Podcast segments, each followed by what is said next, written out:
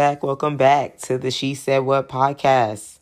This is Ayana. Uh, thank you so much for tuning in for me to be able to give y'all and fill y'all in on a little bit of what I kind of talked about on my Instagram story and to give some context. Um, I think I'm going to name this segment of the podcast um, He Ain't Make the Cut because it just seems fitting in regards to just it in general. So for people who don't follow me on Instagram and are just like listening in to the new episode, listen, if you're new to the podcast, uh, thank you so much for joining. Please be able to uh, like, share, and subscribe to my uh, podcast. It is the She Said What podcast. You can find me on Instagram, She Said What podcast, as well as Facebook. And um, also follow me on Apple, also on Spotify as well as SoundCloud. Uh, so I will definitely make sure to continue to do these episodes um, and get my podcast back up and, and running. But while I'm here, let me give some context and what I'm about to talk about about the He Ain't Make the Cut uh, segment of the podcast. So if you don't know, and I'll probably get into this on probably another episode, but I consider myself to be ethically non monogamous or also dibble and dabble in different poly lifestyles. Um, it is something that I am researching. Not to necessarily say that I don't see myself getting married one day, but I feel as though right now in my youth, and while I am still figuring out, you know, what I'm going to decide to do as far as being with some with someone, I am ethically non-monogamous, meaning I'm open to date whoever, whatever, as long as there's an honest and open communication in regards to who we're dating and like, you know, what your situation is, I don't care. So, say all that to say that I recently went out on a date with someone that I met recently and we went on a vacation. This vacation turned into something that I would say was a hmm, I don't want to say horrendous, but it definitely was horrendous in the fact of what I had to deal with as far as hygiene.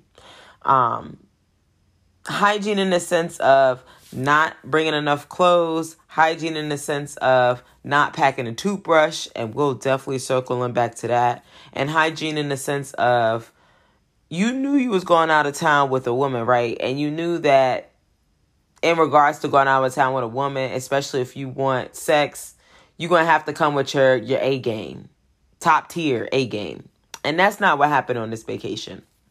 So let me give you guys a little bit of synopsis. Um, I met this guy on a dating app. I am on dating apps, something that I use. We went out on one date prior to this just for some drinks um, in Atlanta because that's where I currently live. The date went great. You know, we we kicked it. We had a really good time, good conversation, nice laughs whatever. So I was like, okay, cool. This is definitely something I could see, you know, getting a second date with. Um, in the midst of the Labor Day weekend, we were talking and he was like, Hey, how about you come to Panama City with me? Mind you, I love the beach. If you don't know, I love sitting at the beach. It's one of my favorite things to do. So I was like, Oh, the beach. I get to go to the beach for two days. I ain't got to drive. The hotel's paid for. I literally just come in to like spend some time to get to know this guy better. This sounds great. Cool. So I decide that that's what we're going to do, right? As we get to the beach, this man tells me that one, he didn't pack any clothes. He literally bought his clothes at the store before we went on this trip. So I'm like, okay, cool. So I'm like, you know, do you, did you buy enough clothes? He's like, well, I only bought two outfits. Okay, two outfits, right? We're only there for two days, but we're going to the beach. So for me, you should have a day outfit and a night outfit. That's just the way that I'm thinking. But you know, maybe I'm thinking too much into it because I'm a girl. You know, we always pack hella shit. So as we're um going and getting settled into the hotel and everything, um, we go out, have a good time, boom. Next morning, it's Saturday morning, we about to head to the beach. But what's the thing that you do when you wake up in the morning and you're getting ready? Of course, you're going to take a shower, wash your face, brush your teeth. In the midst of doing all of that, this man realizes that he forgot to pack a toothbrush. So I said, okay, cool. Well, you know, there's a gas station across the street that's 24 hours. I'm sure they have like a little travel kit or something for you to toothbrush, or we could go to Walmart. He was like, all right, bet. I'm gonna go to Walmart. So I'm like, okay, cool. Now, I feel like it's not my obligation to be able to remind you that you need to buy a toothbrush for your yuck mouth. I think that that is something that you should be able to remember in the sense of, okay, something that's smelling right on my breath. Oh, yeah, that's right. I didn't brush my teeth. Let me make sure I get a toothbrush. So we go to Walmart. He buys all the stuff but the toothbrush. So I'm just sitting around looking around like, okay, so did this man just forget? Maybe he, you know, decided to get it from the gas station. I don't know.